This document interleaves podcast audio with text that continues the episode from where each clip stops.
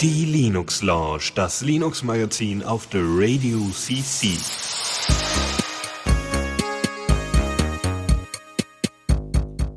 Und damit einen wunderschönen guten Abend hier zur Linux Lounge Nummer 175.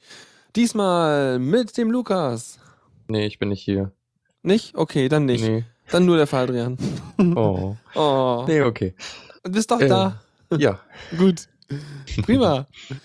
ähm, ja, äh, sonst wüsste ich auch nicht, was ich, so, was ich hier bereden sollte, wenn du nicht da bist. Ich mir so, ja, Nö. also Themen Nee, habe hab ich dann keine nicht. Lust. Tschüss. Ja, genau. Bäh, ich gehe jetzt frühstücken. Ja. Ja, und Tuxi ist auch da, aber nicht hier im Stream, sondern äh, ungewöhnlich. Erstmal zu Hause, wenn die Linux Lounge anfängt. Krass. Muss am neuen Wohnort liegen. So, äh, wir haben wieder einige Themen und ähm, ja, weiß nicht, irgendwas passiert in letzter Zeit? Alles gut? Äh, ja. Cool. Voll gut. Hm. Ich habe immer noch ein neues Handy. Also das Gefühl von neuem Handy ist noch nicht ganz verflogen. Cool. Also du entdeckst immer noch neue Dinge, wie es sich praktisch irgendwie, wie es gut ist oder was? Ja, ich rede jetzt mit ihm. Oh je. Solange es nicht anfängt, irgendwie äh, äh, sich zu beschweren oder irgendwie. Nee, nee, es ist ganz artig und antwortet. Oh ja, wie nett. Mhm, cool. Nö, ich habe äh, mich tatsächlich jetzt mittlerweile an das äh, BeyondPod V4 Update gewöhnt. Ich auch. Ja, ich habe nämlich die passende Einstellung gefunden, um das wieder benutzbar zu machen. Mhm. Ja. Denn man kann, der hatte ja so Sachen wie, dass äh, ich immer zweimal klicken musste, um überhaupt eine Folge runterzuladen. Ähm, weil ich es einmal zu meinen Episoden hinzufügen und dann auch auf Herunterladen drücken musste.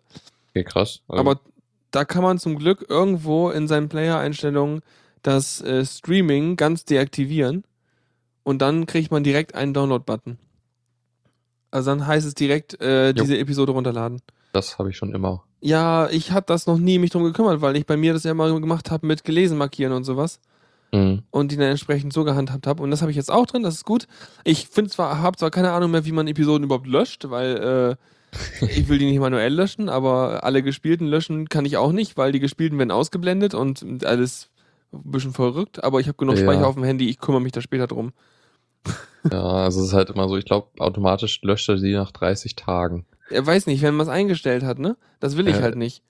Ich habe äh, sowohl automatisch löschen nicht eingestellt, als auch, äh, also weder nach Zeit noch nach Anzahl.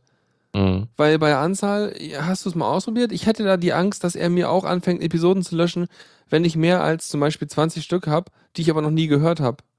Nein, du machst es ja pro Feed. Von daher, ähm, ich Ja, aber wenn ich in einem Feed genau mehr ein. als 20 Folgen habe und es kommt die 21. hinzu, dann löscht er mir die letzte weg, obwohl ich äh, die letzte noch nicht gehört habe. Mhm. Ja, das will ich ja überhaupt nicht. Ich würde eher sowas machen wie ähm, ähm, lösch, behalte mein oder lösche meinetwegen äh, gespielte äh, Episoden nach 20 Tagen oder sowas. Sowas brauche ich. Damit Ja, ich die Chance habe, mir nochmal wieder was anzuhören, aber dann auch wirklich das Zeug einfach weg ist. Mhm. Also was ich nett äh, oder was ich immer mache, ist irgendwie der Default ist dr- drei Episoden behalten, danach löschen. Ähm, und für manche Feeds, also für die meisten geht das oh- ohne Probleme, weil ich halt irgendwie, wenn es halt so viel aufstaut, dann ist es halt auch okay. Also das sind dann irgendwie eventuell Sachen, die ich einfach dann, wo ich dann nur die neueste Episode höre und egal ist, wenn, wenn ich eine äh, überspringe. Okay. Ähm, und sonst, wenn es halt irgendein Feed ist, wo ich halt viele Episoden gerade höre, also irgendwie Sachen aufhole oder so, dann äh, sage ich nochmal extra hier, äh, speicher mal mehr. Okay, ja gut. Ja, mm, nee, ich, ich mag nicht automatisch löschen. Ich habe aber gerne so eine Liste wie, übrigens, das hier sind alle deine gelesenen Episoden von all deinen Feeds. Und dann habe ich einen Knopf, ja, ich will die jetzt Mhm. entfernen. Sowas wäre gut. Ja, ja Naja. was ich ein bisschen schade finde, also ich benutze das Smart Play Feature recht stark. Ich überhaupt nicht. Eignet sich Ja. das für irgendwas? Ne, ich sag halt hier, äh, von jedem Feed füg mal eine Episode hinzu. Okay. Oder mehrere bei Bedarf. Mhm. Ähm, Und das hörst du, hörst immer schön bunten Mix von allem. Jupp. Okay. Und ähm, ich habe das immer so gemacht, dass ich im Grunde in irgendeinem Update haben sie es eingeführt, dass man eine, also dass man eine, äh, eine Playlist halt da hinten an, ans Ende nochmal die neuen Smart Play Geschichten ranhängen kann. Und ich habe halt immer meine Playlist halt nie zu, komplett zu Ende gehört, sondern immer was Neues hinzugefügt und dann halt umsortiert und so. Ähm, und habe halt immer meine Playlist dementsprechend erweitert, wenn was Neues dazu kam. was jetzt nicht mehr geht. Leider. Okay. Und ähm, du hast nur noch, äh, du hast jetzt auch die Möglichkeit, mehrere Smart Play Playlisten anzulegen. Allerdings ist das eher so ein Generieren, also du hast immer auf zu einem Zeitpunkt immer nur eine Playlist, die du abspielen kannst. ja. Und wenn du dir halt von einem anderen Ding eine Smart Playlist generieren lässt, wird die andere halt komplett verworfen. Beziehungsweise du kannst halt sagen, okay, ich will jetzt die gleiche Playlist nochmal neu haben und dann schmeißt du halt auch alle raus, die irgendwie gelesen wurden und so. Ähm, ja, und das ist irgendwie so ein bisschen, nicht entspricht nicht mal so meinem Workflow damit. Ja, ja, also ich mache ja, ich höre ja rein manuell, weil ich bin mir immer relativ bewusst, welche Stimmung ich gerade habe und was ich jetzt genau hören muss und worauf ich gerade brenne. Mhm. Und Also- deswegen brauche ich das, Ja. dass ich manuell sage, jetzt will ich gerne die beiden Folgen von dem Podcast hören und danach wahrscheinlich die anderen Folgen, aber dann habe ich immer so Sachen, die will ich grundsätzlich mal hören, aber die hängen in meiner Playlist drin und wenn dann gerade irgendwas Frisches rauskommt, wie weiß ich, neue Folge von Netzpolitik, dann ziehe ich die in die Playlist, ziehe die ganz nach oben und fange an, die zu hören und höre dann später da Mhm. weiter, wo ich vorher war und so. Entspricht eigentlich auch meinem Verhalten, nur dass ich halt die, die, Sachen kommen alle automatisch in meine Play Playlist und ich sorti- sortiere sie dann. Nach Ach so. dem, was ich gerade zuerst Also du kannst will. die dann noch sortieren, nachdem die eingefügt Genau, wurden durch ja. Smart-Zeug. Okay. Naja gut, ich sehe es ja eh immer. Ich habe ja nicht so hunderte von Feeds, sondern ein paar weniger. Dann sehe ich ja ich mal. habe ich hab nur noch, äh, er zeigt gar nicht mehr die, die Anzahl der Feeds an, das ist doof. Das ist, um dich nicht zu deprimieren. Das ist wie mit Stapel Ich, ungelesener ich habe Bücher. es ziemlich krass reduziert. Okay. Also ich habe einmal komplette, das, also komplett alles neu gemacht und halt äh, nur noch das wieder reingenommen, was ich halt unbedingt gerade hören will. Okay. Ich kann tatsächlich Naja. nicht rausfinden, wie, Ja, äh, gut. wie viele ich ha- Können wir ja insgesamt irgendwann habe. nochmal vorbereiten, wenn wir nochmal eine Power Goko aufnehmen. Jupp. Weil muss ja auch nochmal wieder, dann können wir nochmal in Ausführlichkeit darüber reden, würde ich sagen. Kommen wir also nun diesmal zum Rahmenprogramm hier ähm, und legen direkt los. Neues aus dem Repo. Ja, du kannst dich auch räuspern während des Jingles, aber ich habe das Mikrofon trotzdem nicht zugemacht, Ah, weil ich es einfach Super. offen lasse hier. ja, muss ich mich selber muten. Ja, es macht nichts. Ich, äh, wir haben neue Sachen. Es gibt mal wieder ganz viel Firefoxer. Genau. Äh, Firefox hat Geburtstag. Ähm, Gehabt? Dazu später mehr. Oder Ja. nicht? Ja, ja, ja. Äh, genau. Am Und 10.. äh, sie haben eine Special, äh, äh, Special Release, äh, Version 33.1 rausgebracht. okay. Ähm, ja, ist irgendwie, ja, sie wollten halt irgendwie zum Geburtstag nochmal was Besonderes rausbringen und äh, das Ding hat halt ein paar nette Features. Wie zum Beispiel den Vergessen-Knopf. Ähm, sie haben es jetzt halt recht einfach gemacht, die Chronik und Cookies und so zu löschen. Und halt, es gibt halt direkt einen Knopf, den man sich irgendwo hinlegen kann. Das ist so Äh. der, das ist so wie die Pille danach, ne? Dieser Vergessen-Knopf. Ja, ja. Blöde Analogie, leichter zu aber. beschaffen. Hm? Leichter zu beschaffen. Ja, richtig, hast recht. Aber so wie, "Ah, oh Gott, ich bin jetzt völlig ungeschützt eine Stunde durchs Internet gesurft. Ich muss das jetzt wieder wegmachen. Mhm. Ja, also deswegen denke ich mir, so ein Feature wie, ja gut, es passt vielleicht zu unserer Zeit und so, aber ich überlege mir mal lieber vorher, wenn ich privat surfen will, zumal, ähm, dass schon noch ein Unterschied ist, ob du hinterher gesagt sagst, forget, oder ob du gleich einen privaten Browser öffnest. Mhm. Ähm, und Tuxi sagt, das Vergessen gab es schon vorher. Tuxi, du benutzt auch die Nightly-Version. So viel Ja, dazu. Oder beziehungsweise du kannst, ich glaube, es war in den Einstellungen irgendwie versteckt, aber und du konntest, glaube ich, nicht ganz genau sagen, welcher Zeitraum. Ähm, Naja, jetzt du- kannst du halt auch. dieser, die- dieser, dieser rote prominente Button im, äh, im Gedöns da, der kam jetzt erst hinzu. Äh, und das ist Ja. dieses GUI-Ding kam jetzt erst hinzu. Aber dieses äh, private Datenlöschen gab es halt schon immer, klar. Oder Historie der letzten x Stunden löschen. Ja, Das ist genau. Ich, ich habe es mir gerade angeschaut, da kannst du halt sagen, letzte Stunde, letzte zwei Stunden, letzte vier Stunden, heute oder alles. Ja, genau. Und soweit ich das verstanden habe, kannst du hier halt auch genauer sagen. Meine Ähm, was.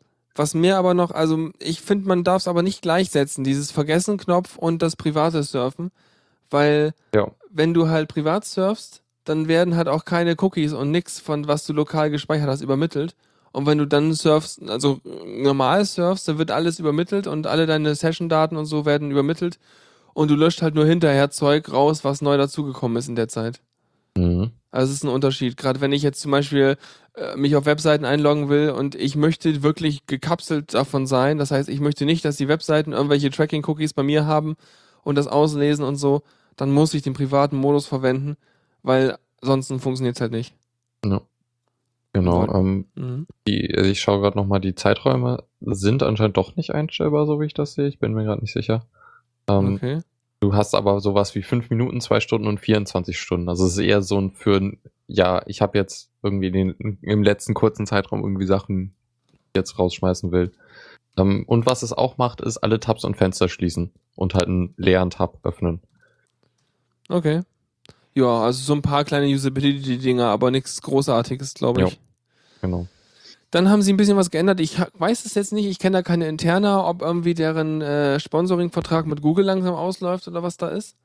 Ähm, aber auf jeden Fall. Wahrscheinlich nicht. Weil Ja, aber das ist irgendwie- irgendwie deren Hauptsponsor. Ja, aber irgendwie, irgendwie scheint sich da, also zum Beispiel das, das mit der Version jetzt, äh, am Anfang kriegst du eine kleine Tour durch die Features und dann wird dir vorgeschlagen als Schritt zwei, glaube ich, hey, stell doch einfach DuckDuckGo als Suchmaschine ein, statt äh, äh, was du bisher so hattest oder so.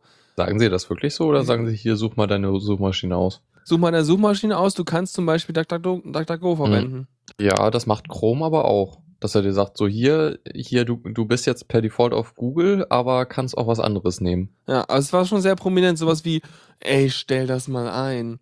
Also hatte ich jedenfalls auf dem Windows, als ich installiert dachte mir so, oh, hm, na gut. Ich meine, ist ja voll gut und so, aber denke mir nur so, ja, okay, das ist ja jetzt nicht so diesen typischen, hey, wir haben schon mal eine Suchmaschine für dich eingestellt und äh, sei mal glücklich Trend äh, entsprechend. Sondern dachte mir so, Mhm. ah ja, hm, spannend. Ja. Genau, das kam auf jeden Fall hinzu. Und ähm, die haben jetzt, ja, erzähl mal. Eine bessere Startseite irgendwie? Also ich glaube, das neue Tab-Fenster-Ding oder die Startseite, die du irgendwie einsetzen Also, kannst, ist wenn du, anders. wenn du ein neues Tab aufmachst, dann kriegst du About New Tab. Mhm. Das kannst du ja, ich probiere das mal gerade aus. About New Tab hat halt äh, ein Raster von 5 mal 3 bei mir, je nach Bildschirmgröße wahrscheinlich. Jo. Ähm, Tabs sich auch dynamisch. Genau. Und äh, wenn du deinen Firefox gerade ganz frisch installiert hast, und dieses Feature haben sie schon mal irgendwann im Frühjahr dieses Jahres versprochen gehabt, dann zeigen sie dort, äh, statt irgendwie eine Reihe leere Fensterchen, zeigen sie dort einige Bookmarks aus, die sie für dich vorgewählt haben. Darunter ist halt ziemlich viel Zeug, was man gerne haben möchte, also so Mozilla-Seiten, Mhm. irgendwelche Tippsseiten von Mozilla, irgendwelches, ich weiß nicht, ob Wiki dabei ist oder so, auf jeden Fall so ein Kram. Aber halt auch ein paar Werbetabs, sowas wie Booking, Booking, Booking.com, glaube ich. Und so ein Ja, paar. und auch irgendwie richtige Werbung halt, sowas. das ist doch richtige Werbung, dieses Booking.com. Okay, also es ist halt eine Webseite, deshalb irgendwie. Ja, sie halt zeigen da- mehr oder weniger ein Bookmark. Aber Nee. was ich auch gesehen habe, Echt? Wo? Wie? Hast du? es ist Weil- eine Webseite, oder? Ja, ja, natürlich, aber sie zeigen dort, sie haben, sie zeigen da nicht irgendwie Werbebanner ran. Äh, nee, was, also was ich mal gesehen habe letztens, war halt eine, n- da, da halt genau da so ein Banner für diesen Snowden-Film. Okay, das muss ich nochmal sehen, weil meine Auffassung bisher wäre gewesen, dass sie dort einfach auf URL-Basis quasi äh, oder irgendwie so, ja, da so einen Klotz reingeworfen. Aber kann gut sein, meinetwegen. Na, jedenfalls äh, haben sie das jetzt. Und ähm, da braucht man sich aber auch irgendwie gar nicht. Also, das Schöne ist, du hast erstmal einige. Oh, jetzt habe ich irgendwas weggeklickt, nur was ist tot. Naja. Ähm, nee, auf jeden Fall kannst du äh, wohl einstellen zwischen den, der Enhanced-Ansicht, der verbesserten Ansicht, die dann diese Sachen mit drin hat, und der klassischen Ansicht und der leeren Ansicht. Bei leer ist halt einfach leer, da ist dann halt nichts mit Werbung und Zeugs. Und hier ist es auch so, dass die Werbung halt nur angezeigt wird, wenn du exakt gar nichts in deiner Historie hast. Sobald du mindestens 15 verschiedene Domains angesurft hast, ist deine Liste da auch voll und du kriegst keine Werbung mehr angezeigt da. Ja. Genau, ich glaube, wir hatten damals auch gesagt, dass es eigentlich okay ist. Ja, ich finde das voll in Ordnung. Weil es ist, weil das, für mich ist die Maßgabe immer, äh, nimmt es Platz weg, den ich eigentlich benutze, um das zu tun, was ich wirklich tun möchte mit dem Produkt oder mit der Sache. Ich meine, bei Fernsehwerbung ist das klar, da wird Bildschirmplatz weggenommen, während ich eigentlich einen Film gucken will. Bei Bannerwerbung ist das klar, da will ich eigentlich einen Artikel lesen und da ist ein Banner im Weg. Aber in diesem Fall ist es so, ich habe ja sowieso nichts, was ich da darstellen möchte. Dann stört mich auch nicht, wenn da eine Kachel von irgendwas ist. Ja. Also von daher, ja. Und dann haben sie noch die Developer-Version rausgebracht. Genau, die ich etwas interessant fand, weil, also das ist im Grunde jetzt der Aurora-Channel, was zwischen Nightlies und Betas war, richtig? Äh, ich glaube ja. Das ist so, so eine Art, ja, so eine Art Alpha war. Jo. Mhm. Ähm, und gleichzeitig ist es noch ne, das, was halt so Entwickler benutzen sollten, weil es nämlich die Entwickler-Tools hervorhebt. Ja, Beziehungsweise halt auch Sachen einbaut, die halt im stabilen Firefox noch nicht drin sind, sondern Entwickler-Tools. Also was sich auf jeden Fall da getan hat, war, äh, dass es ein dunkles Theme hat für den ganzen Kram und die Developer-Tools sind halt prominenter mit in das UI eingebaut. Also es ist nicht so auf den, auf den surfenden Endkunden optimiert, sondern eher auf deine Entwicklungsumgebung. Und es hat halt auch noch diverse ähm, ja, experimentelle Plugins direkt eingebaut. Ähm, darunter die Web Web-IDE. Damit kannst du, glaube ich, für den Firefox OS äh, Sachen auch entwickeln, ne? Mhm. Und auch Valence, was ich mir noch nicht angeguckt habe, richtig, aber so wie ich es kurz überflogen habe, ist es so, du kannst halt Remote-Debugging machen auf fremden Browsern. Also normal ist es so, du machst dein JavaScript-Debugging bei dir im Browser, es geht. Was ich auch schon gemacht habe, ist JavaScript-Debugging auf einem angeschlossenen Android-Phone im Firefox da drin. Das ging auch. Und mit dem Firefox OS natürlich dann genauso. Aber was dieses Ding wohl können soll, ist über die ähm, Debugging-Schnittstellen vom Chrome und vom Safari äh, und vom iOS dann halt auch ähm, sich dort reinloggen und dann kannst du halt mit deinen Firefox Developer Tools über die Debugging-Schnittstelle den Code auf dem fremden Browser debuggen. Was Okay. auch ganz cool ist eigentlich, weil du dann halt Ähm. die andere Render-Engine hast und eventuell, wenn die halt vielleicht andere Events werfen oder so, kriegst du das darüber mit. Jo. Ähm, was ich halt ein bisschen widersprüchlich finde, ist so dieses, ja, eigentlich will man ja doch irgendwie für die aktuellen Browser entwickeln und nicht was, was erst in der Zukunft ist, oder? Ähm, mh, naja, also sagen wir so, äh, ja klar, wenn du, du, du guckst sowieso, wenn du Features entwickelst oder wenn du Sachen entwickelst, guckst du bei manchen Sachen sowieso, wird's, wird's, von welchen Versionen wird es unterstützt oder machst du es vielleicht noch nicht. Aber du möchtest halt auch schon mal dich vielleicht äh, ein paar Wochen vorher mit den Features beschäftigen, wie sie denn aussehen werden, wenn sie rauskommen, sodass du, sobald sie dann äh, in den Browser-Versionen drin sind, gleich die Chance hast, sie auch auf deinen Webseiten verbauen zu können. Also so ein bisschen Vorlauf ist nicht so verkehrt. Ja, klar, okay. Also ich Ja, meine, klar, du, am Ende würde ich sowieso einen, einen normalen Stable-Channel Firefox parallel betreiben, um damit halt auch nochmal zu gucken. Aber du hast beim Nightly, den ich ja benutze zum JavaScript-Debuggen, den Vorteil immerhin, dass die DevTools ähm, auf dem alleraktuellsten Stand da sind und äh, ja, das meiste können sozusagen, weil da halt immer dran rumgeschraubt wird. Ja, ja, klar. Aber sonst Damit- klar. Ja. Ja, es ist halt auch irgendwie Webentwicklung ist teilweise doch etwas kaputt. Wir haben halt im Softwareprojekt das Problem, dass äh, wir auf Firefox 24 beziehungsweise alte Chrome-Versionen angewiesen sind. An die Firefox-Version kommt noch kommt man noch ran und es ist mehr oder weniger eine, eine LTS-Version. Mhm. Ähm, aber trotzdem ist es halt alt und Wieso äh, wegen GWT oder was? genau, weil das GWT-Plugin halt nicht mehr äh, das normale nicht mehr unterstützt wird für die neuen Ja. Browser. Aber das ist ja mal ein ganz starkes GWT-Problem. Dass GWT abandoned ist, oder wie? Ja, ja, das Plugin, weil äh, es gibt jetzt halt den Super Dev Mode. Mhm. Ähm, wir haben uns aber jetzt entschlossen, das halt keinen Umstieg zu machen, jetzt mitten im Projekt. Okay, ja, ist auch schlau. Mhm. Jupp, deshalb sind wir auf alten Browsern. Ja, fies. Naja. Naja, wobei jetzt, ne, Firefox 24 ist jetzt auch nicht so alt. Er ist halt zehnmal sechs Wochen alt, ne? Also, Es ist halt schon, es ist noch das alte Theme, was schon sehr merklich ist. 60 Wochen, das ist ein Jahr. Bisschen mehr als ein Jahr. Ja, genau. Ja. Mega alt, du. Weißt du, früher war das so, einmal im Jahr kommt neue Software raus. Oh, ja.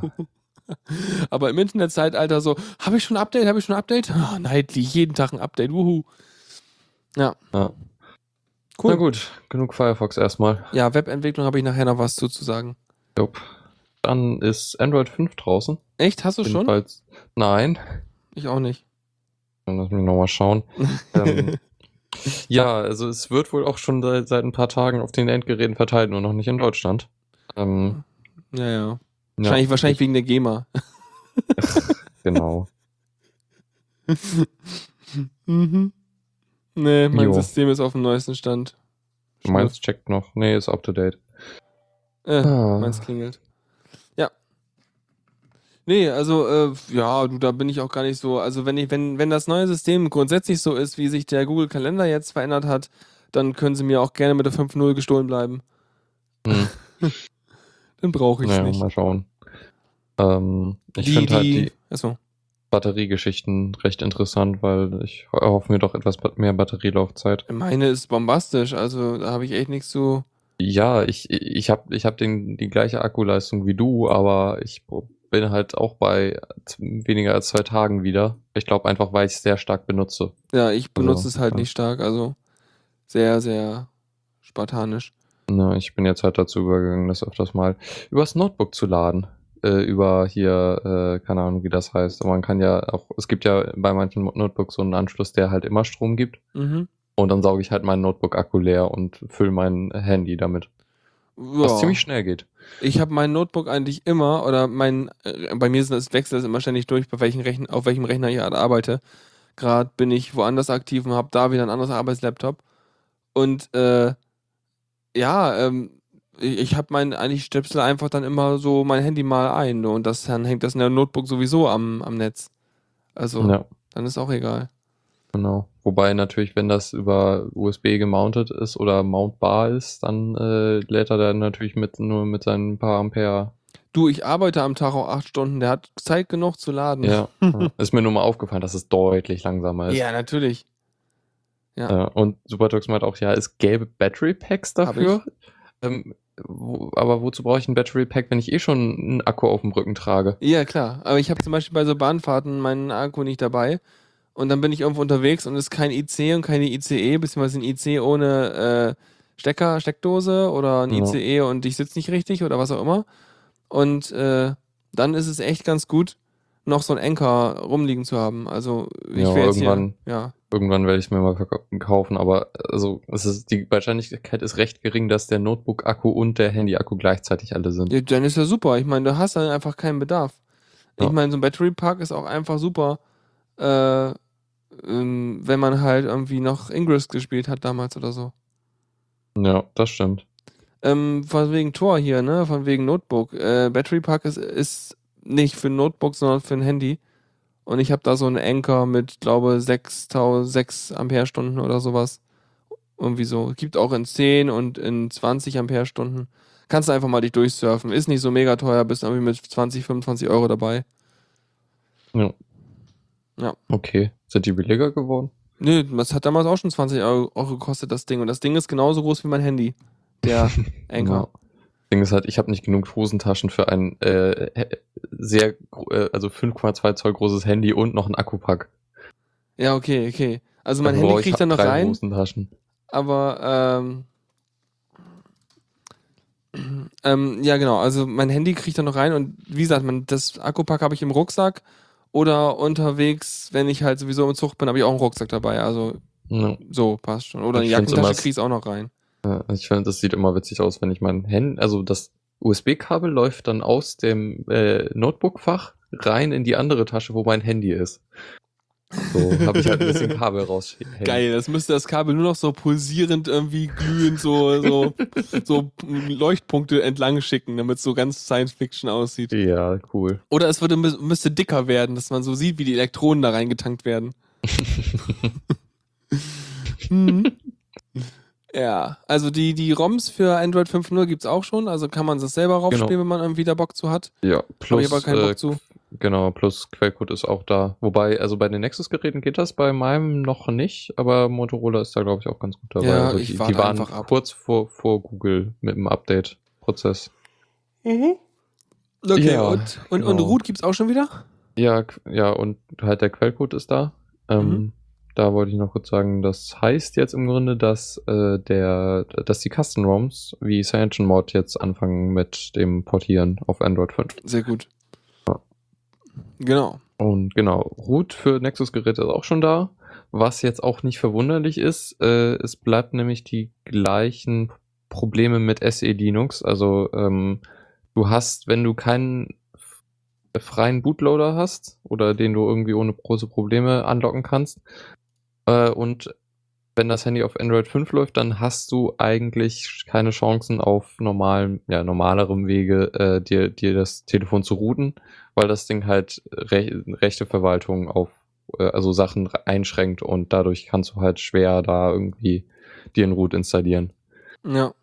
Das ist im Grunde so die gleiche Situation, wie iOS schon lange ist. Also sollte man lieber vorm Update auf, äh, auf das Android 5 lieber warten, bis das Cyanogen-Mod raus ist und dann stattdessen die Reihe verwenden.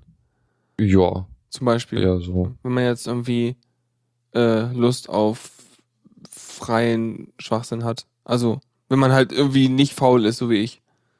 Das kann man machen. Ja. Ich bin faul. äh, dann haben wir hier äh, indianische Werkzeuge. Was macht das denn?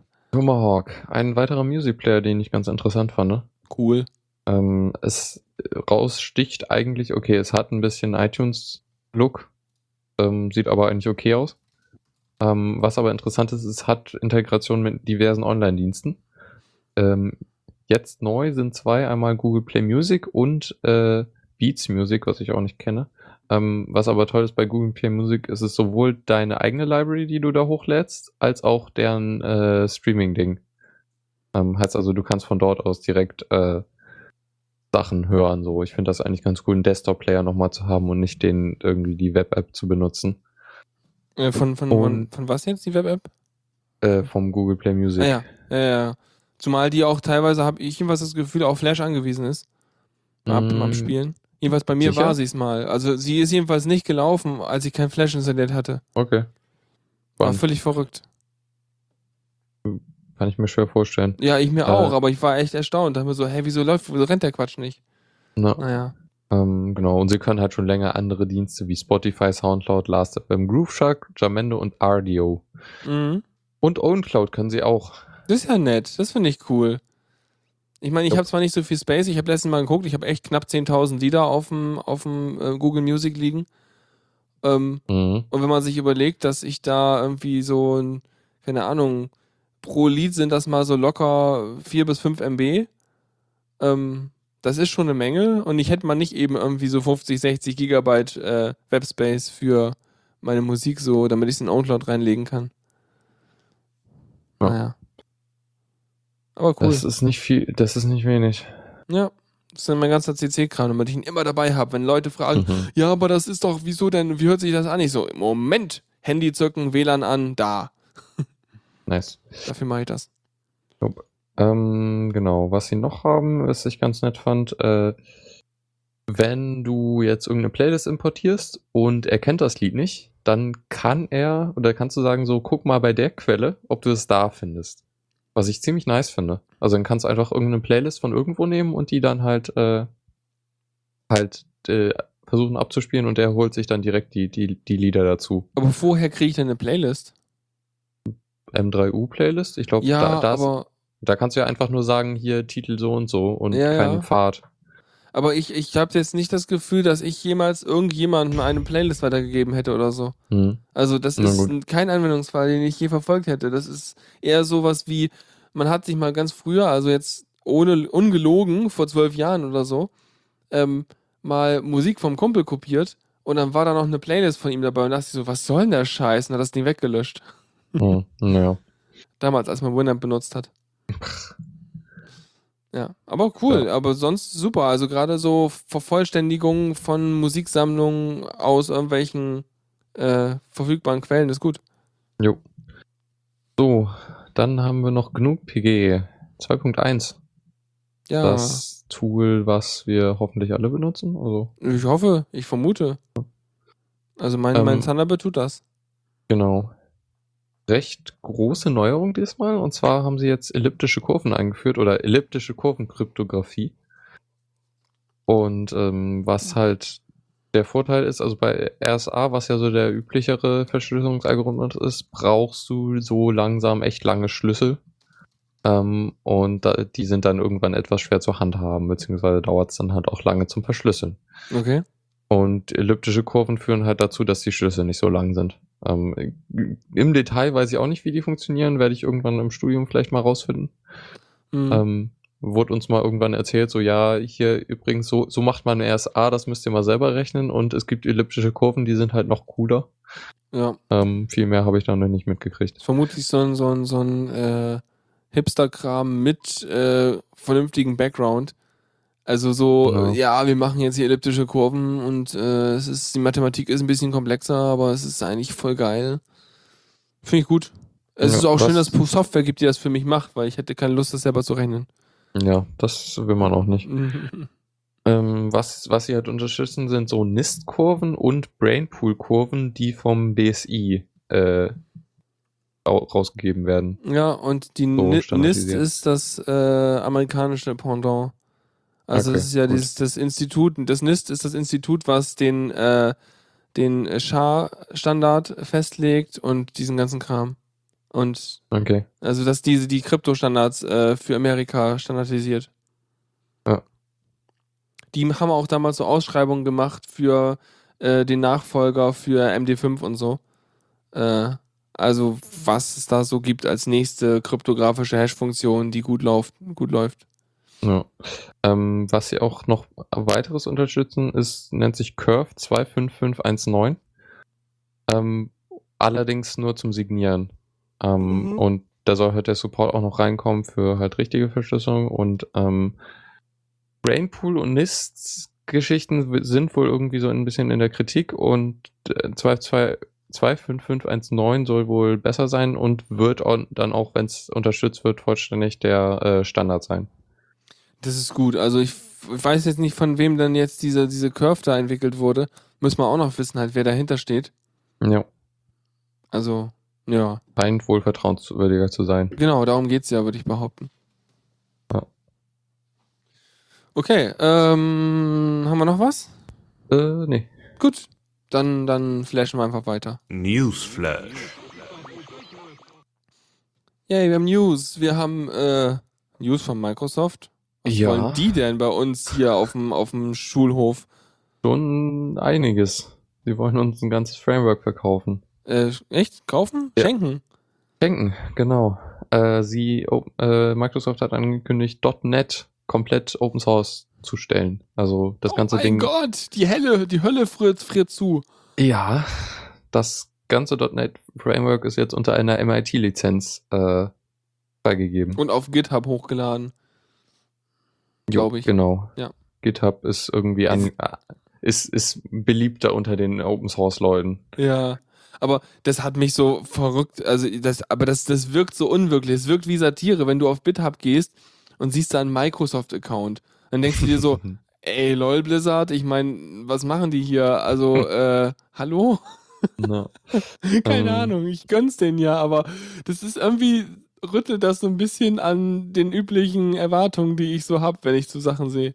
Ja, das ist schon, also, wobei es natürlich auch anscheinend doch länger schon ist, dass die, äh, nee, sie arbeiten ja mit diversen Open Source Projekten zusammen, beziehungsweise haben eigenen Code freigegeben.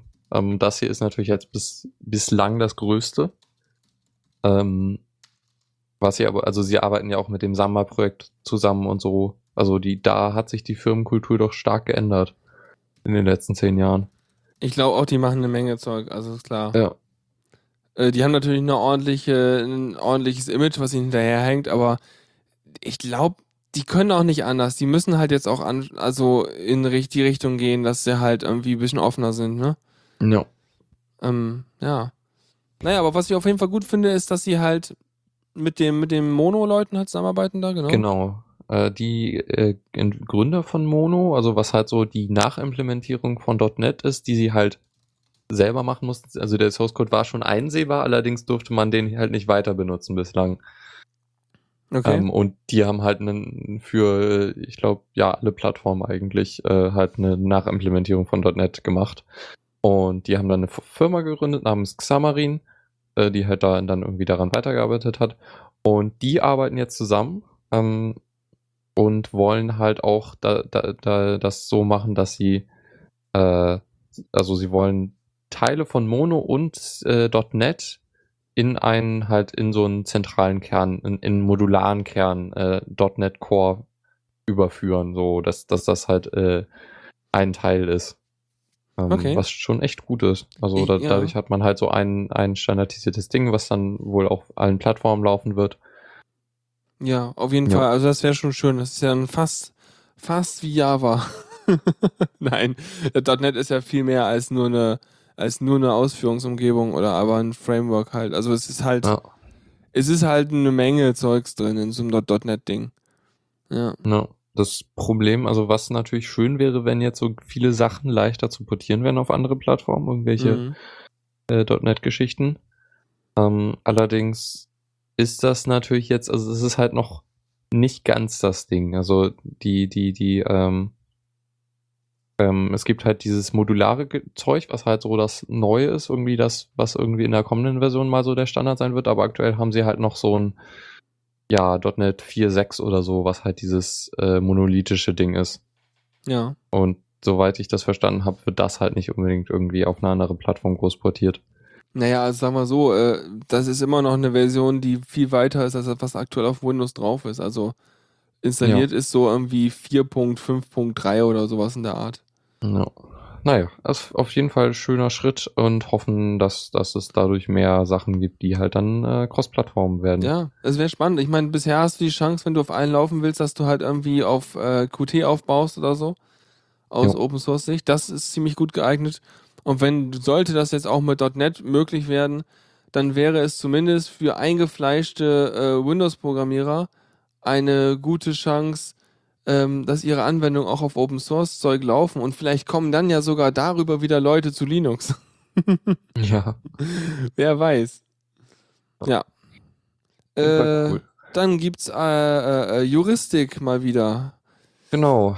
Groupon, äh, eine Firma, die man vielleicht gehört hat, aber eher Ich negativ. dachte, die wäre tot. Ich dachte, die gibt's gar nicht mehr. Ja, die machen halt so äh, Rabattgutscheine und Ja, ja. Äh, sind da wohl auch teilweise recht aggressiv gegenüber Firmen, wenn die nicht mitmachen wollen. Ja, die, die sind da so, so ein bisschen so eine, oh, schönes Business haben sie da. Wäre doch schade, wenn.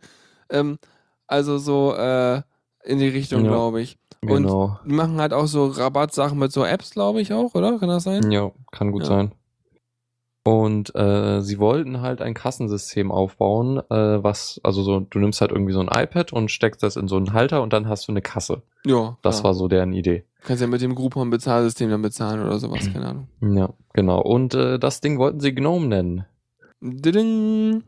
Yep. Und da haben sie halt dann auch so geschützte Marken angemeldet, so 28 ungefähr.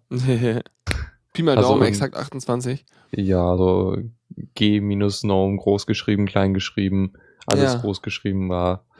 Ähm, und das, ja, die Gnome Foundation war dann so etwas unerfreut und wollte das dann halt juristisch anfechten. Ich dachte jetzt, ich dachte, als sie dann dabei waren, die Domains dafür zu registrieren, haben sie gemerkt, so, äh, wieso, wer hatten da die ganzen Gnome-Domains? Das ist ja komisch. ja. Leider nicht, nicht mal das haben sie gemerkt. Ja, ähm, genau. Gnome Foundation wollte das dann halt anfechten und haben angefangen, Spenden zu sammeln, weil, sie halt einen Gerichtsprozess, ge- also davon ausgingen, dass, dass, dass sie halt vor Gericht gehen. Ähm, Groupon hat dann aber gesagt, so, ja, okay, wir machen das jetzt doch nicht und versuchen einen anderen Namen zu finden. Wir nennen es jetzt Zwerg. Mit K am Ende, weil es so hip ist. Ja, Nein, genau. keine Ahnung. Was wäre es noch? Ähm, es sind natürlich auch einige Spenden dadurch entstanden jetzt, die aber dann halt, wie, wie Sie schon vorher gesagt haben, äh, für die Weiterentwicklung von GNOME verwendet werden. Achso, ich dachte, die Entwickler wären jetzt alle erstmal einen Monat nicht, vor, nicht äh, verfügbar. Ja, ja. genau, also hat sich das doch ganz gut äh, erledigt. Aber krass, ne? Und dann denke ich mir so, die Leute, die dafür gespendet haben, so, Mano, dann will ich aber auch meinen fairen Gerichtsprozess, wenn ich jetzt schon Geld dafür gegeben habe, wo bleibt mein Popcorn? aber ich meine, ist auch super, wenn davon halt Gnome was hat. Also insofern Ja. ist es auch okay. Ich hätte auch kurz überlegt, ob die nicht das irgendwie einfach auf eine hohe Kante legen irgendwo. Aber du kriegst aktuell ja für nichts irgendwie Zinsen, von daher lohnt es sich nicht so richtig. Ähm, sonst für den nächsten Gerichtsprozess, aber nee, schon gut, wenn sie jetzt da irgendwie Schritte vorwärts machen. Mhm. Jo, dann haben wir noch, äh, ja genau, Firefox wird zehn Jahre alt. Mhm, Ja, ich habe ich, Jo. ich habe glaube ich kein Happy Birthday Jingle. Ähm, nee, hab keinen. Ich ich habe ähm, nichts passendes, absolut Ja, nichts. ich erweitere gerade nochmal meinen mein Smiley. Warte, Popcorn. Ja, ich krieg keinen Popcorn, kein schwebendes Popcorn. Die mehr. haben, die haben sicher dann äh, äh, gefeiert, so mit, äh, ich dachte mir auch schon, die haben sicher einige Sektkorken knallen lassen. Dazu, dazu hätte ich, hätte ich nur diesen einen Jingle hier. Scheißegal, wenn es nicht reicht, gibt's ein Korn obendrauf. Für eine ordentliche Party. so, danke, Mhm. Holgi. Ja, also zehn Jahre Firefox, yay. Ähm, Jo, Weiter so. Noch irgendwas? genau. äh, nö. Außer die Sachen, die wir schon gesagt haben und noch sagen werden. Also zum Geburtstag selber kann sich, glaube ich, äh, lässt Ja. sich gerade nicht so viel sagen. Ja, ich finde es halt toll, dass die immer, dass die immer noch äh, und überhaupt und äh, mittlerweile präsenter als je zuvor, habe ich das Gefühl. Ja. Halt durch verschiedenste Sachen halt auch, also bei mir jedenfalls präsenter als je zuvor. Schon Ja. gut. Was ist das denn? Polaris? Ja. Äh, das, das ist noch ein Firefox-Thema oder Mozilla-Thema. Oh, cool. Und ich dachte, diese ganze Sache wie hm, Firefox macht was mit Tor, wäre voll eine Ente gewesen. Nee, äh, sie machen wirklich was mit Tor. Okay, krass. Beziehungsweise haben sie sich zusammengeschlossen mit dem Tor-Projekt und dem Center for Democracy and Te- Technology. Okay, was ist das Was? denn? Das klingt mir irgendwie wie für wie Institut für Weltverbesserung AG. genau. äh, ist in Washington. Hier weiß Mhm. ich schon mal. Äh, da, da, da, da. Non-Profit Organization. Promote Open, Innovative and Free Internet. Okay. Also die guten TM. Ja. Okay, und was, Oh. was heißt es jetzt, dass sie sich zusammengeschlossen haben? Was, was wird, wird da Ähm, konkret irgendwas an Software rausfallen oder was passiert da? Ja, also es ist halt, sie haben sich halt unter der Polaris-Initiative zusammengeschlossen und wollen halt jetzt für äh, Privacy in Firefox äh, arbeiten, äh, zusammenarbeiten. Und da sind zwei Sachen jetzt, die erstmal passieren werden. Zum einen wollen sie Patches, also die, es gibt ja den Tor-Browser, was ja ein gepatchter Firefox ist, mit, mit Tor ausgeliefert wird. Ja. Ähm, hat, hat so ein Bundle, was halt sehr das einfaches Browsen im Tor-Netzwerk ermöglicht. Und die Patches, die sie da haben, wollen sie halt gucken, ob sie den die, die direkt in Firefox einbringen können. Das ist so die eine Sache, die sie machen wollen. Mhm. Also, dass es direkt im Kern läuft, damit es halt schneller läuft, auch mit den Genau. Ja. Sachen. Klar. Ja, gleichzeitig will Mozilla dann auch noch ein paar schnelle Tor-Relays äh, aufsetzen. So halt unterstützen, unterstützen des Netzwerks. Mhm. War auch nicht schlecht. Ähm, genau, und sie wollen an was arbeiten, was jetzt noch im, schon im Firefox drin ist, aber experimentell. Und zwar äh, wollen sie Tracking äh, ver unterbinden, aber nicht direkt irgendwie die komplette, irgendwie jetzt irgendeine Werbung, die halt dann Tracking mitbringt, komplett blocken, wie, wie so ein Adblocker, sondern halt dann nur den Teil, der das Tracking macht, äh, unterbinden. Also, das heißt, sie filtern Header raus und sowas. Ja, irgendwie sowas. Also du musst ja halt von- Sachen, du musst ja, also es ist erstaunlich, wenn man sich manchmal an, anguckt, es gibt ja so äh, Seiten, die dir anzeigen, wie unique dein Browser-Footprint ist. Also die Menge und Kombination an Mhm. Headern, die du übermittelst. Ja. Und da möchte man ja einen möglichst generischen Browser haben, äh, was irgendwie verrückt ist, weil wenn man jetzt anfängt und sagt, ah, ich übermittle einfach keinen User Agent und kein irgendwas, dann wirst du erstmal viel spezifischer, weil es viel weniger Browser gibt, die sowas nicht tun, was ja. völlig Das ist- verrückt ist. Das ist stimmt, ja. So anti-intuitiv so. Ja. Ähm, ja, bin mal gespannt, wie sie das machen wollen. Auf jeden Fall eine gute Sache. Das ist so ein bisschen wie der Privoxy, ne? Kennst du die noch? Äh, mir nicht Äh, direkt ganz was. früher, ich erzähle die Anekdote mal wieder, also ganz früher gefühlt musste man, konnte man nicht direkt mit dem Firefox auf Tor verbinden, sondern man musste halt noch ein von, glaube ich, Socks auf irgendeinen anderen Proxy oder irgend sowas hin und her switchen, nagel mir nicht, nicht drauf fest. Und da musste man halt ein Programm wie Privoxy dazwischen packen.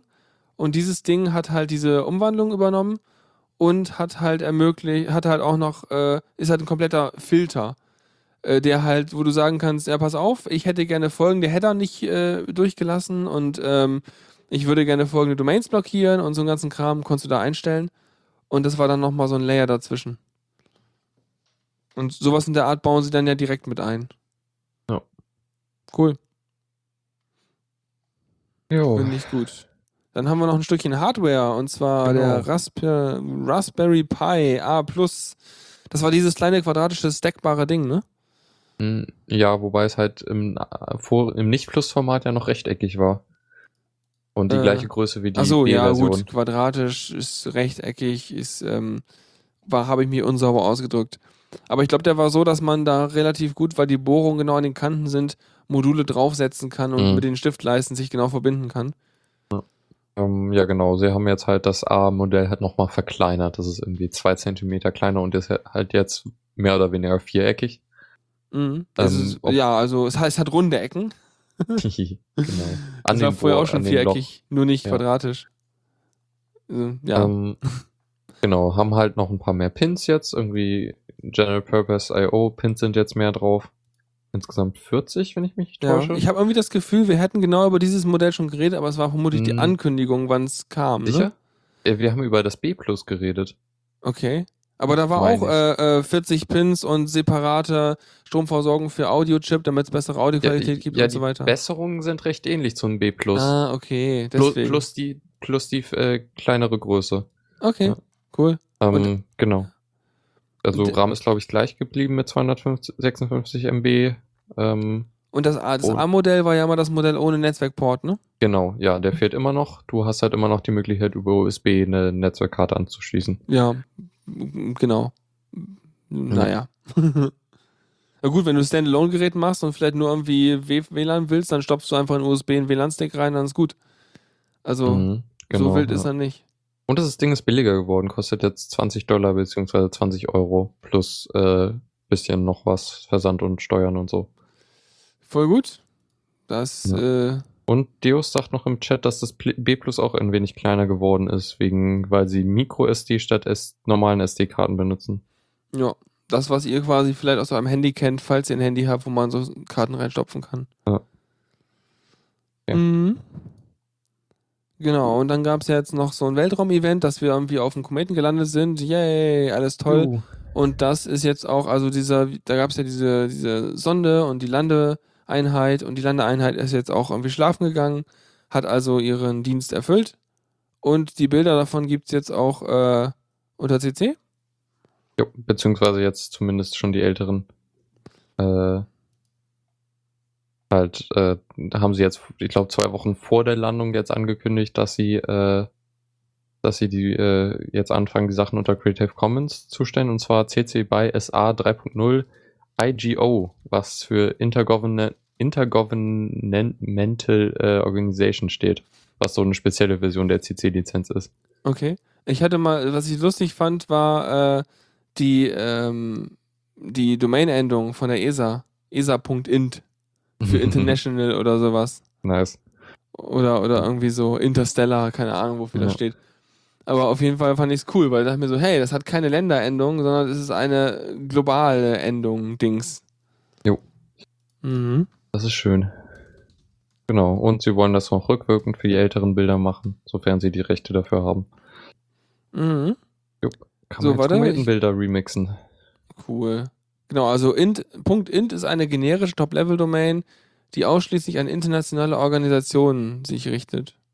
Cool. Sie wurde 88 eingeführt. Äh, na, na, na. Und dann hat die NATO auch ihre .NATO bekommen, äh, nee, aufgegeben, hups. Äh, und die wurde dann 89, äh, 98 abgeschaltet. Oh, krass. Geht's ja wieder los mit den äh, Domains. Ja, äh, und- Punkt, Punkt Firma oder Und Punkt bei ESA, das ist ja eigentlich eine europäische, die könnten auch im Prinzip die .eu verwenden. Hier steht halt, dass die Europäische Union zunehmend dazu übergeht, halt anstelle von int EU zu verwenden, aber ich finde int auch cooler Mhm. irgendwie. Jo. So, super. Dann äh, äh, äh, ab in die Spielecke. Ähm, Knopf. Zockerecke. So, äh, spielst du gerne das Ja. Isaac-Zeug? Genau. Spiele ich gerade sehr gerne. Ich klicke da nicht drauf. Nur zur Sicherheit. Es ist ein Steam-Link. Ich sag schon mal kaufen. Und jetzt können wir eigentlich die Sendung auch beenden. Weil ihr alle spielen müsst. Ja, ja. Ihr müsst unbedingt Binding of Isaac Rebirth spielen. Was macht das so? Anders als Ähm, normaler äh, Dingens? Ist also, es immer noch Flash? Das, nein, eben nicht. Das ist eine der großen guten Neuerungen. Ähm, yeah. also das alte Binding of Isaac war ja Flash und so. ja, und ist halt doof. irgendwie. Ja. Mhm. Ähm, die, das Neue, also vielleicht sollte man das Spiel ein bisschen erklären. Das ist halt ein Roguelike, wo du, äh, ja, deine Mutter will dich umbringen oder Isaacs Mutter. Äh, und äh, du fließt halt in den Keller und musst gegen Monster in, also so Zelda-like, immer, immer in einem Raum kämpfen und äh, Das Ganze ist so Comic-Grafik und ich glaube, du kämpfst mit Ja. Tränen am Anfang, oder? Ne, du kämpfst eigentlich die ganze Zeit mit Tränen, Ja. es sei denn, du kriegst irgendwas anderes. Du bist eigentlich eine Figur, die die ganze Zeit nur am Flennen ist, weil dein Leben ist einfach so scheiße und du Ja. weinst dich eigentlich durch den Keller durch. Und äh, also es, das Spiel ist halt auch ein bisschen so, also so äh, Gra äh, Graphic, ich weiß nicht wie der, ich, ich komme gerade nicht auf den richtigen Term, so äh, äh, Graphic einfach, glaube ich. So halt so starke Bilder, die halt, also schon Ach so. teilweise etwas krasses Zeug. Ähm, ja. Ähm, vielleicht nicht unbedingt für jeden was. Ähm, aber also der, das Spielprinzip ist halt etwas, was mich sehr antut. So, also es macht unglaublich viel Spaß. Es gibt halt ein bisschen so, so, so Blut rumgematsche, oder? oder? Ja, und Scheiße liegt rum. Ja, also es ist schon irgendwie ein bisschen vulgär und so ein Krams. Ja. Ja. Ähm, ja. Die Neuerungen in der neuen Version äh, sind äh, einmal, also, also einmal die Grafik hat sich leicht geändert. Es ist nicht mehr so ein Comic-Stil, sondern Pixelart. Ähm, was Mhm, rennt damit bei dir ja offene Türen ein. ich find's okay. Also manchmal ist es ein bisschen komisch, aber Okay. sehr viele Sachen sehen auch echt gut aus. Mhm. Und ähm, ja, das ist einmal, du hast nativen Controller-Support, was vorher echt doof war, dass das nicht, dass es das nicht gab. Das heißt, du musstest Ähm. Tastatur benutzen vorher, oder was? Ja, beziehungsweise halt Tasten vor auf den Controller legen, die halt Tastaturtasten sind. Du hast Okay. halt keinen Analogstick, den du da re- direkt einbinden Ja, kannst. ja, logisch. Und ja, genau, ähm, läuft halt jetzt nativ auf allen Plattformen. Vorher gab es keinen Linux-Support, jetzt gibt es Linux-Support, was total super ist. Yeah. Ja. Ähm, Ähm, teuer? Äh, aktuell 15 Euro. Mhm. Äh, bis zum Release gab es 33% off äh, für Leute, die das so Originalspiel schon hatten. okay. Ja, ähm, genau. Gibt's da was Neues drin im Vergleich zum Originalspiel? Also neue Levels? jede, oder? jede Menge neuer Content. Also das Okay. ist halt ein Remake, was man schon sagen muss. Ähm, also im Grunde kann man das spielen, ohne das Original spielen zu müssen. Mhm. Also man äh, verpasst nichts im alten Spiel, würde ich sagen, außer vielleicht so ein paar Bugs. Ja, okay, Ähm, aber ansonsten kriegt man eine Menge da- dazu. Genau, also jede Menge neue Sachen. Okay, cool. Jo. Klingt gut. Und genau, im Chat wurde gefragt, wie, wie, wie viele Endings und Mom-Kills ich habe schon hab. Ich, ich habe fünf Mom-Kills, soweit ich weiß. Und äh, genau, die, die ersten fünf Endings und zweimal äh, Satan getötet. Ähm, was ist ein Momkill? Ähm, also du kann, also erstmal hast du, glaube ich, sechs, vier oder ich, ich weiß jetzt nicht genau, wie, wie viele Ebenen es sind. Eine Äh, gewisse ich glaube Anzahl. sechs.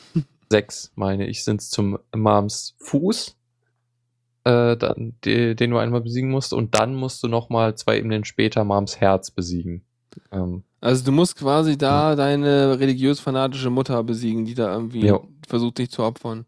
Genau, und dann, wenn du das Spiel zehnmal geschafft hast oder wenn du zehnmal äh, Mams Herz äh, besiegt hast, dann kannst du entweder in äh, runter in die äh, in Sheol, also irgendwie Hölle mehr oder weniger, und Satan töten. Oder du gehst in die Kapelle und tötest äh, dich selbst. Okay. So. Mehr so, du opferst dich dann doch. Ja, und dann kannst du noch, nachdem du das fünf oder sechs Mal gemacht hast, äh, kannst du noch mal weiter und in die Kiste und dann äh, das Blue Baby töten.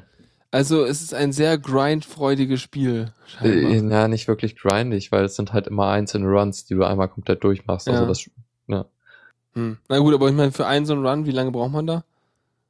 Meine, man kann ja nicht speichern, ist ja Roguelike, und, oder? Ne, oh, oh, oh, neues, neues im, im, im, im Remake, äh, man kann speichern. Ah, okay. Und äh, ja, 30 Minuten sind, glaube ich, wenig. Ich würde eher sagen, bis zu einer Stunde, wenn man bis, bis komplett durch will. Okay. Gut. Klingt irgendwie fair. Wobei Jo. ich bei solchen Roguelikes, äh, ich habe ja Faster Than Light auch ein bisschen gespielt, aber irgendwie verfangen die bei mir nicht. Ich bin da Hm. nicht für gemacht. Also, das ist so mitunter mein liebstes Roguelike. Okay. Macht mir am meisten Spaß. Ich glaube, ich spiele gleich Skyrim weiter.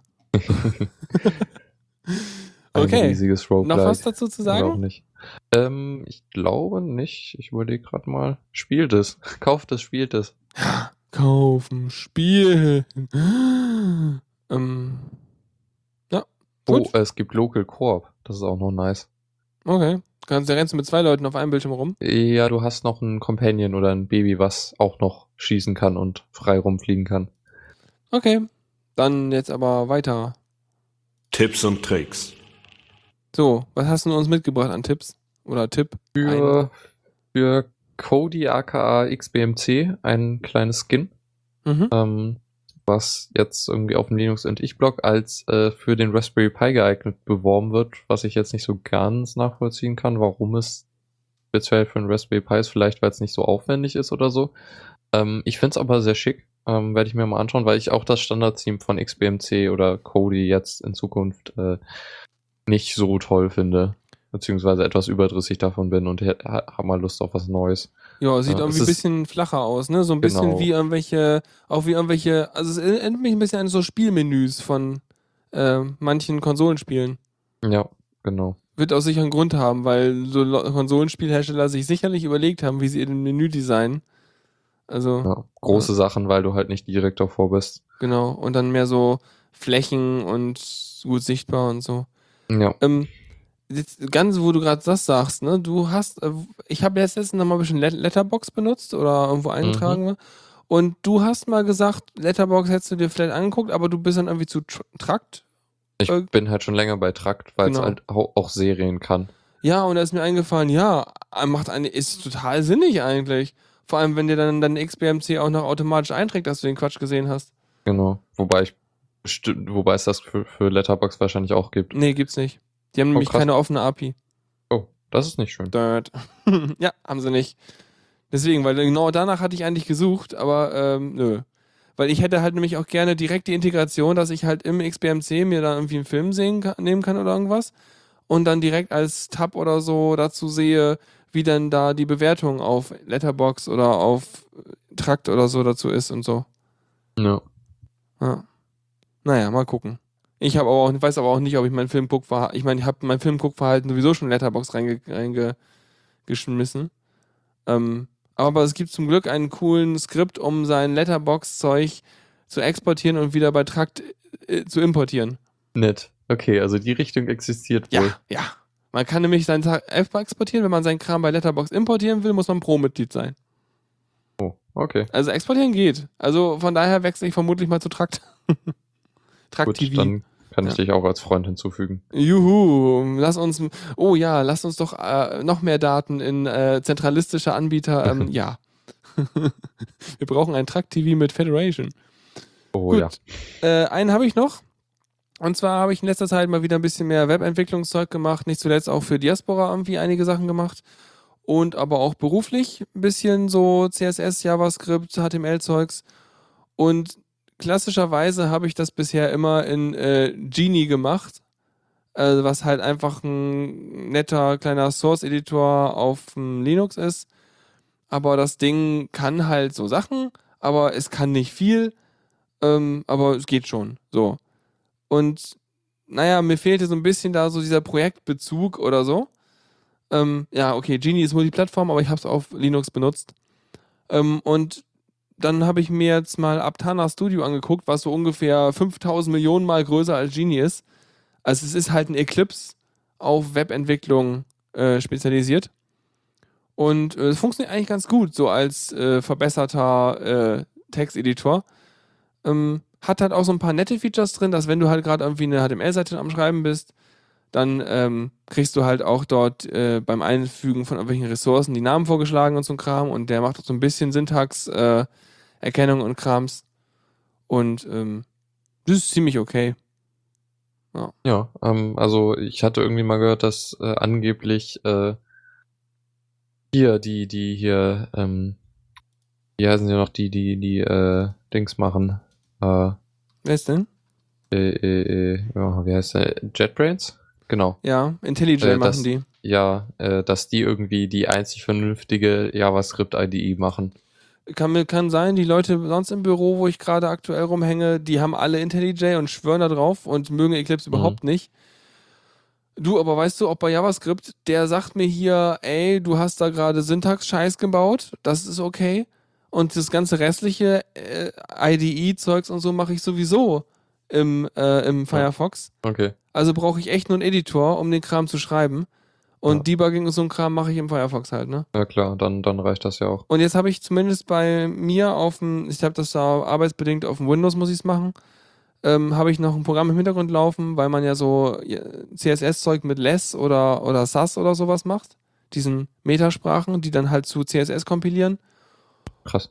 Und ja, du, du kannst halt nettere Sachen schreiben. Auch die ganzen Diaspora-Sachen sind in SAS geschrieben, was halt Oh, so ein. Ruby-Kram.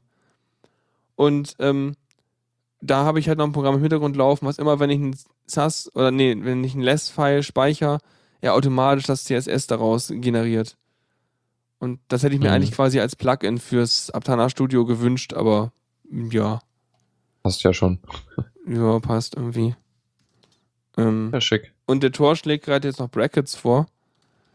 Ähm, Adobe, juhu. aber ich, ich frage mich, ich wüsste jetzt nicht, wie ich das installieren soll, weil in meinem Repository gibt es das nicht.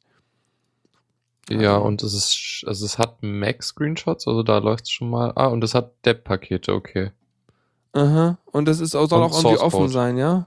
Ja, also es ist auf. GitHub. Also kann ich es mir von GitHub kompilieren. Ja. Naja, ich weiß ja nicht. Vermute mal, im Arch findet man das auch leicht. Das ganze Ding also ist in JavaScript geschrieben, glaube ich. Okay. Ja, ja. Das war damals so der, der heiße Scheiß so. Also damals heißt, es ist schon ein bisschen her. Äh, zehn Ja. Monate ago steht hier bei License. Ein Jahr zuvor ist die Ignore-File geändert worden. Also es gibt den schon eine Weile. Naja, kann man ja ausprobieren. Also ich habe es noch nicht probiert, vielleicht mache ich es mal. Aber mit dem Aptana-Zeug komme ich ganz gut klar, weil das Schöne ist halt auch, ich habe halt die Power von Eclipse, was die Shortcuts angeht, weil ich bin ziemlich auf die Eclipse-Shortcuts trainiert. So mit Steuerung D und Steuerung Shift F und diesen ganzen Kram. Mhm. Und ich habe dann halt auch die Möglichkeit, mir hier zum Beispiel eine, ein File einfach an die Seite zu legen und das andere File äh, daneben und dann parallel an beiden Files zu arbeiten, so einen ganzen Kram. Das Jo. ist einfach mit drin. Ich meine, das können viele Editoren, aber habe mich heute wieder darüber gefreut, dass das geht. Ich sehe gerade, es gibt ein neues IntelliJ. Muss ich mir mal anschauen. Ja, mach mal. Warum auch nicht? Ist aber nicht Open Source. Dafür halt Hm, vielleicht. Zumindest die Community Edition. Ernsthaft? Okay. Meine schon. Echt? Hätte mich jetzt gewundert. Weil eigentlich ist IntelliJ immer so ein Kaufdings. Ja, ja, aber du hast ja noch die, die äh, Enterprise-Version, Achso. die du kaufen musst. Und die ist auch nicht offen, soweit ich weiß. Okay, ich habe doch keine Ahnung. Ich würde sagen, wir machen an dieser Stelle die Kiste zu. Jupp. Und Und wir das. ja, ne? War mal wieder gut, glaube ich.